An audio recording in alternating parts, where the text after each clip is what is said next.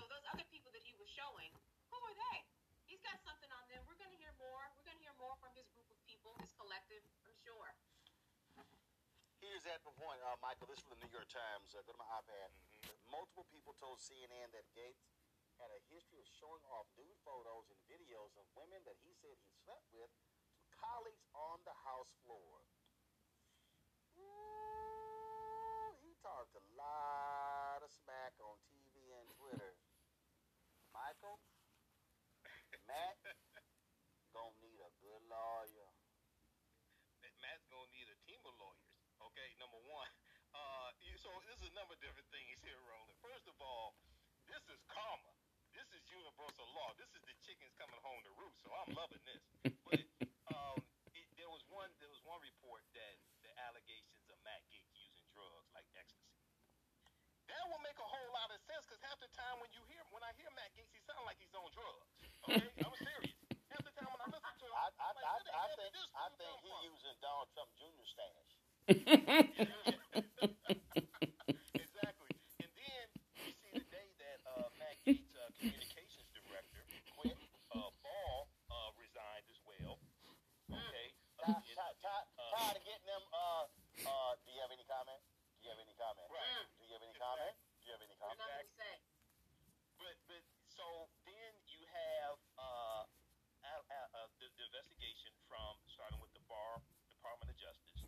Uh, this could very well involve having sex with underage girls. Okay, and then if he showed pictures of underage girls, they're not underage women. Okay, just just so people understand. That if they if they're under 18, they're girls. Okay, um, but if he showed pictures of women under 18, or, or you know, uh, or girls, whatever, then that's child pornography. Oh, Right, the FCC jumping in. So he'd be in possession of child pornography and then showing child pornography to other people. The other people he showed it to, they, they, they're not witnesses. He tried to draw in Tucker Carlson on Tucker Carlson's show and try to make, and, and, and, and Tucker Carlson could possibly be a witness now. But the other thing is, and I can't take credit for this punchline, David Jolly on MSNBC said this, former Republican, but he said uh, the reason why Tucker Carlson said that uh, he didn't remember uh, that that dinner is because maybe Tucker Carlson wasn't with at that dinner with his wife. maybe Tucker Carlson at dinner ah! with another woman, right? And he's like, oh no, I don't remember that. Okay, so this is this is a whole big mess. And I'm loving this. I'm loving this. This is karma. This is universal law. Roland, it is what it is. I ain't got no problem with it. Uh, folks, uh, let's do let's do give an update. Short before we came on the uh, air, uh, there was an attack in the U.S. Capitol where uh, a man drove a car uh, into a couple of Capitol police officers. Two of them were injured. One has died from that. This is the video right here from the Associated Press. This photo. You see the video of the car right there. Uh, they came onto the scene. He's been identified as 25-year-old Noah Green. Uh, he uh, apparently charged after uh, the officers with a knife. He was shot and killed, according to uh, his Facebook. He is a follower of the Nation of Islam, Louis Farrakhan. There, nothing has been confirmed from the Nation of Islam with regards to that. Uh, if y'all have uh, the photo of Noah Green, uh, please uh, go ahead and show it. Uh, again, uh, one officer uh, is dead as a result. This is a photo right here of Noah Green, uh, the man who police uh, shot and killed today at the U.S. Capitol. It is on lockdown. Uh, and again, no motive uh, to understand what, what took place. Uh, President Joe Biden has ordered flags to be flown at half staff as a result uh, of the death of that Capitol Hill police officer. Uh, that's that officer uh, right there who was pronounced uh, pronounced dead again. Two officers were injured. One seriously who, who passed away um, at the hospital. And so it has been a difficult year for the Capitol police officers. They suffered several suicides. One person died in January 6th insurrection. And of course, that officer dying today. And so, uh, again, folks, uh, apparently, um, Noah Green Facebook has already taken down his uh, Facebook page. Uh, and uh, he wrote this on March 17th. Uh, apparently, he had lost his job. He said, I was on the right track and everything I had planned was coming into existence. It required long hours, lots of studying and exercise to keep me balanced while experiencing an array of concerning symptoms along the path. I believe that these side effects of drugs I was intaking unknowingly. That's what he wrote on March 17th, signing his brother Noah X. So, um, certainly um, uh, a uh, horrible story there, horrible story there. Uh, and as we get more details, uh, we certainly will pass those on. Gotta go to a break. We'll be back About Unfiltered with our Education Matters segment, talking about all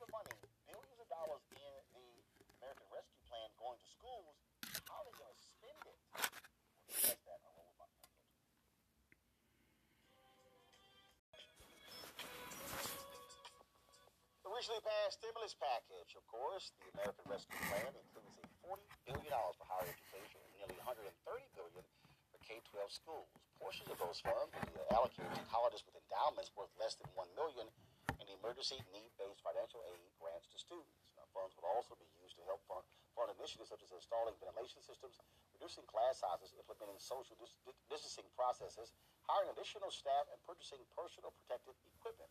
President Joe Biden said this is aimed at really trying to get education rolling in this country and trying to make sure that people don't fall through the gaps as we continue to weather this pandemic. Me now to discuss this is uh, Derrell Bradford, Executive Vice President for 50CAN. And Folks, uh, 50CAN, a group, I'm on the board of directors, and we actually uh, share offices with them uh, here at Roland Martin Unfiltered. Uh, Derrell, uh, this is uh, one of the largest infusions of money for, by the federal government in education um, a very long time, some say ever.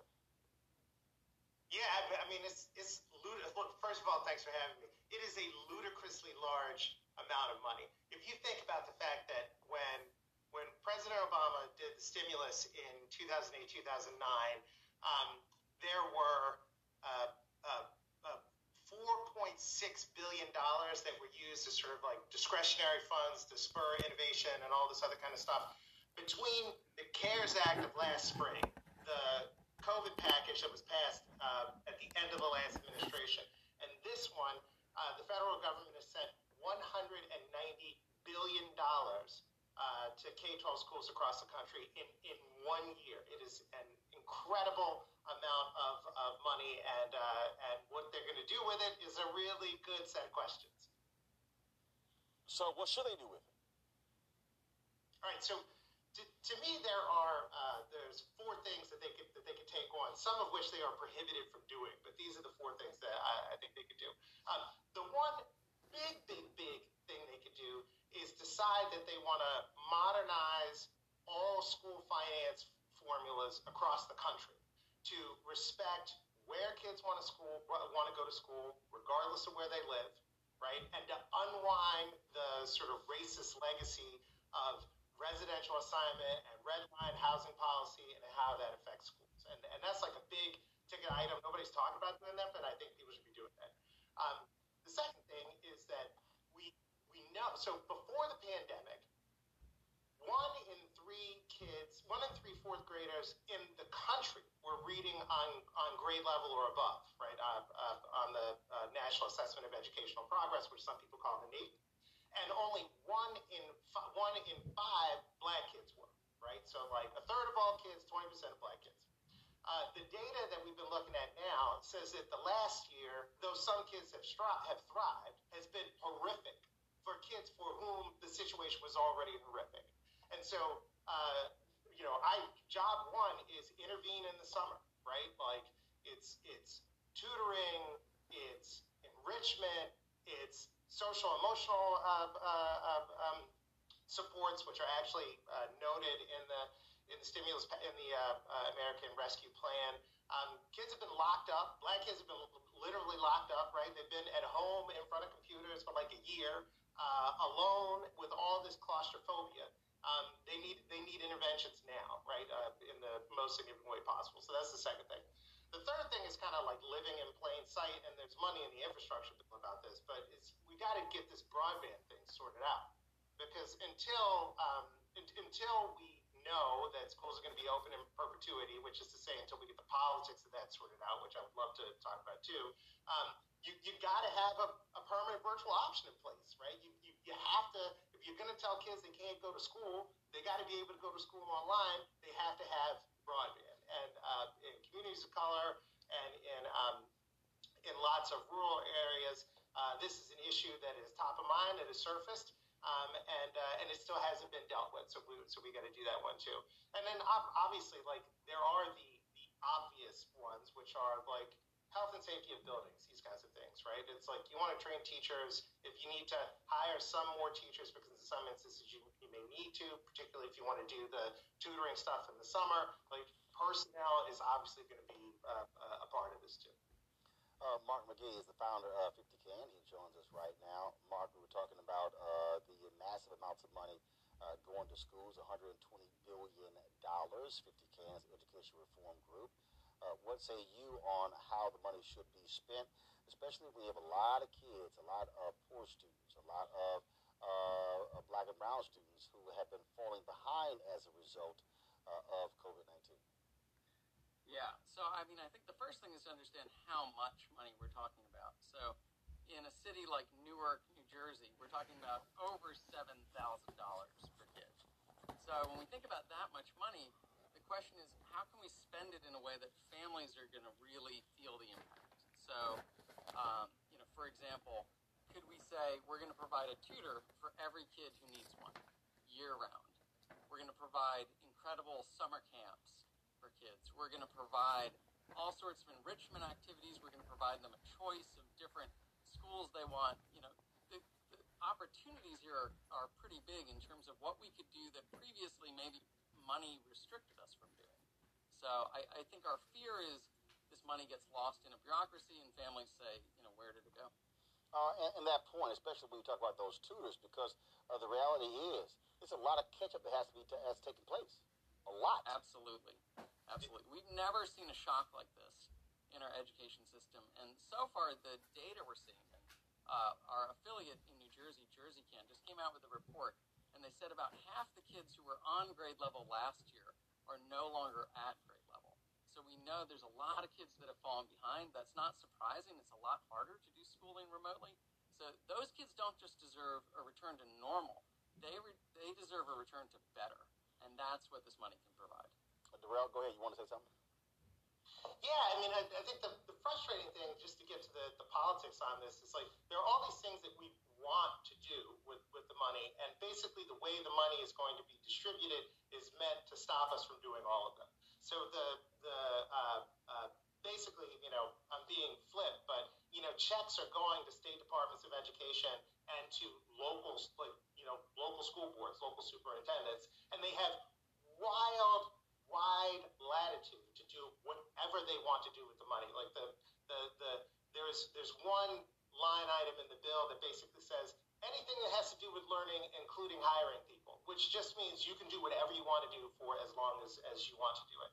And the, the fact that the money is going through the sort of the education side of government without going through the legislative side of government means that there's like no local leverage, right? There, there, there's very little opportunity to do like modernize the school finance formula or have massive community input about thing, you know, policy decisions like Mark mentioned, where like, yeah, we could hire, you know, uh, uh, some tutors, or we could give every kid a, a tutor, right? And, and this, you know, the seven thousand dollars in Newark is on top of the of thirty that is already being spent. Like you're getting into an area there where you could have um, incredible discussions about like front loading paying for college and all and all these other things, and and it's very difficult for that conversation to be had with the way the money is uh, being distributed currently. So, Mark, lots of money coming. Uh, we got parents who are watching, people saying, hey, what can I do?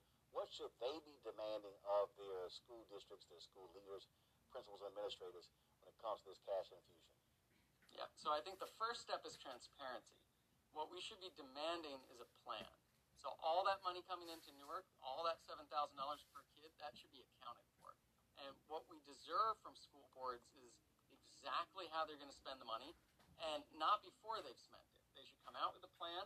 They should encourage public input, and parents should know how they're going to get a full $7,000 worth of benefit for their kids. Uh, questions for my panel. Let's start with you, Xavier. Yeah, I think it's show us, show me the money, and that's the important part. The, the accountability of where dollars go, modernizing and putting Uh, having some audio issues with Xavier, so guys, let me know when that's all sorted out. Uh, let me go to Candace. Candace, uh, your question for Mark and Derrell. My question is in terms of any type of social services support, because often young people need this type of support. I mean, from whether it's a haircut, cut, or clean laundry, that's also a part of it. And when you, they are at home and have been home for the year, we've seen that their home problems have been magnified. Yeah, I mean, uh, uh, SEL, social emotional learning, like uh, like these things are they're ticked off rightfully in what these funds should be spent for, um, uh, should be spent on. To me, what is missing there though is that uh, if you're gonna have a strong SEL intervention for kids in a town in a neighborhood, you have to actually involve the organizations of the town and the neighborhood. And school districts or schools have varying levels of doing that when they, you know, when we're when we're not in a pandemic, uh, which is why you know, part of this challenge is, is a political one. We have to get, um, like Mark said, uh, there has to be transparency around the money. Like people have to know what you want to do with it. Needs to be a window of opportunity for community groups and vendors and local folks. Like I heard, I heard what you were talking about earlier. Like there, there are lots of local organizations that can support the work of catching kids up and, and, and making them whole. And they need a seat at the table. And right now, the process is not structured to give folks, um, local folks who know their communities and who know their kids best, the same opportunity to be, um, you know, part of the solution that school districts have. Mark? Absolutely. Uh, I- I- I- uh, Oh, Mark- I'm sorry. Mark- Coming into the I'm sorry. district, it doesn't have to stay there. I'm sorry, so Mark, go ahead. Sorry, I was just gonna say, as you know, Derrell was saying, uh, we have so many assets in our communities that can help kids with mental health, that can help them recover from this difficult year. And the way the law is structured, 90% of the money goes into the school district. But we know it doesn't have to stay with that school district. They can distribute it out, they can bring community partners in, and we can make this a collective effort to catch kids up. Michael, go ahead. Okay, I'm, I'm sorry. Um, I, I think I missed part of Derrell's answer there, but w- what I wanted to find out more about was opportunities uh, when it comes to getting contracts to fulfill some of these services, especially for African American owned businesses. Um, y- could, could you talk uh, more about that, whether it's educational services, janitorial services, uh, any types of uh, contracts that are going to be involved in this? Yeah, I mean, so one of the things at 50CAN we talk about, uh, and, and I heard it uh, earlier, you know, we don't want to go back to the way things were before, right? We'd like to have education be something that uh, the community is a part of, where kids are finding their own path in a way that um, that they never could have before. So there's an opportunity to do something better, not simply to do what, what we did before. And certainly, schools have tremendous economic impact on their communities, and right now, that economic impact is not equally spread. Just like in the advertising world, just like every, I used to work in the publishing industry, I understand everything you guys talk about.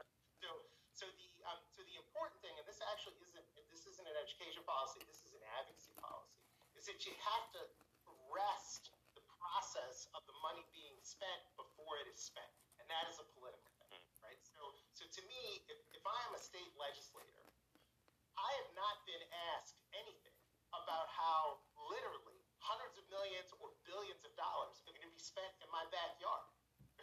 like, like this money is going to fall, literally fall out of the sky without even a discussion about that. And so, so I, I would encourage like the, the Title One, which I think most viewers know is the, the primary revenue stream from the federal government to, to America's school districts and is weighted toward low income kids and, and communities of color. I'm a business owner, if I'm a retired teacher, if I'm a community center, if I have if I believe I can I can have any role in helping catch up or accelerate, which is even more important, kids who have not had their learning optimized for the last year and probably weren't having it optimized before that, then I need to be on the phone with my state rep right now, my local city council person, my school board person, saying, don't spend this money until you talk to me and everybody like me about it. Uh, uh, Mark, uh, final comment. Go ahead. Yeah, I would just say that Derrell's right. The time is now. So this money is just getting sent out to the states and into the districts. So we've got a unique window of opportunity. So in New Jersey, we're talking about two and a half billion dollars that's going to be sent down into school districts. So if you have ideas about how that money should be spent, spent, if you think you can help in using that money to help kids, this is the time to speak up and get in touch with your school board and insist that it be spent the right way on behalf of all kids. And if you're a pa- and if you're a parent and you have an idea about how that money can be spent, and meaning on you by you, but to help you to help you know your kids' education, you should make that same call. All right then. Gentlemen, I certainly appreciate it. Thank you so very much. Thank you for having us. Really appreciate it. All right. Thanks, Thanks, a lot. All right then, Candace, Michael, and Xavier, thank you so very much for joining us as well today uh, on today's show. Uh, folks, again, if y'all want to support what we do here at The New York Times has reviewed payment receipts in the federal investigation into whether the Republican congressman, close Trump ally, paid cash to women for sex and whether he had a relationship with a 17 year old. I'm going to speak with a reporter who saw those receipts in just a moment.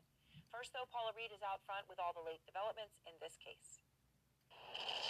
Tonight, the federal investigation into Florida Congressman Matt Gaetz for possible prostitution and sex trafficking crimes, including an alleged relationship with a minor, now centering around his friendship with this man, Joel Greenberg. It really is an honor to be here today. In addition, investigators believe Greenberg, a former Seminole County, Florida tax collector, recruited multiple women online for sex and that he introduced the women who received cash payments to Gaetz, who had sex with them too, according to the New York Times. The Times said it reviewed Apple Pay and Cash App receipts that show Gaetz and Greenberg made payments to one of the women and one payment from Greenberg to a different woman. In a statement, Gaetz' office said Matt Gaetz has never paid for sex. Matt Gaetz refutes all the disgusting allegations completely. providing for flights uh, and hotel rooms for people that you're dating who are of legal age is not a crime. But a source telling CNN investigators are examining whether any federal campaign money was involved in paying for travel and expenses for the women. Gaetz and Greenberg have been friends for years, posting photos together, and Gaetz even telling a local radio station that Greenberg would make a good member of Congress in 2017. If Joel were to run from Seminole County, I think he becomes the next congressman from the 7th District. The duo, according to a Florida lawmaker, leaving an unsolicited voicemail on her cell phone.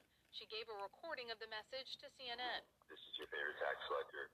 I'm up in the Panhandle with your favorite U.S. Congressman, Mr. Gaetz, Hi, Anna. and uh, we were just chatting about you and talking about your lovely qualities and your. We think you're the future of the Democratic Party in Florida. Additionally, information that may connect Gaetz to a fake ID scheme at the center of Greenberg's case was presented to federal investigators at a meeting last year. Sources familiar tell CNN.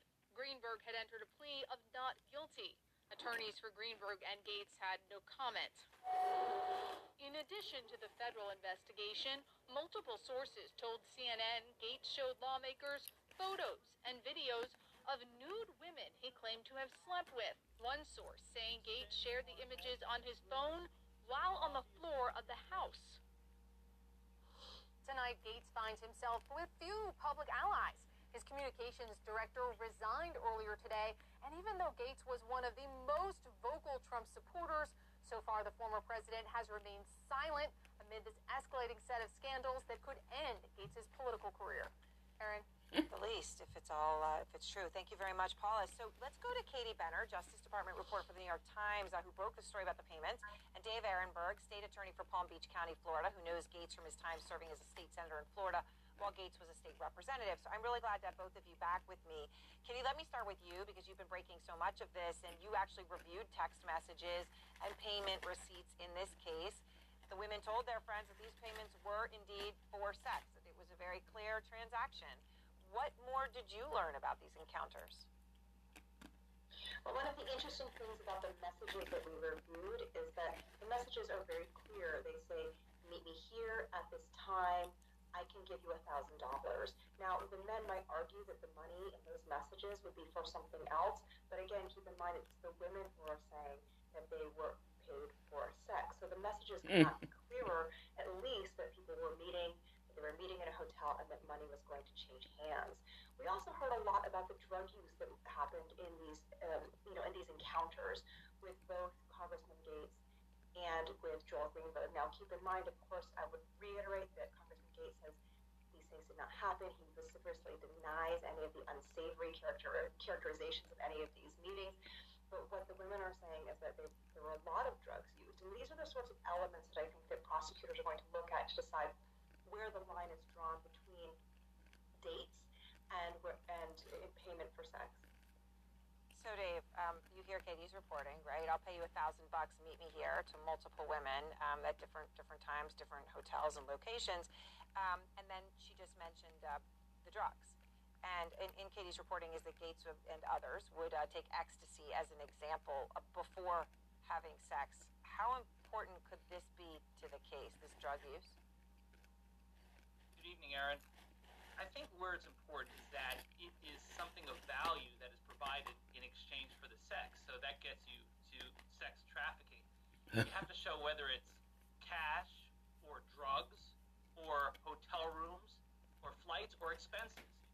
I don't think it goes any further than that because I know some people say, well, it shows a level of coercion. But when it comes to child sex trafficking, you don't need force, fraud, or coercion like you do for adult sex trafficking. When it comes to minors, they've got a lot more protection, and the law is a lot broader. Uh, now, I think also where it matters is to prove that Matt Gaetz had sex with the underage girl. That's the key to this case.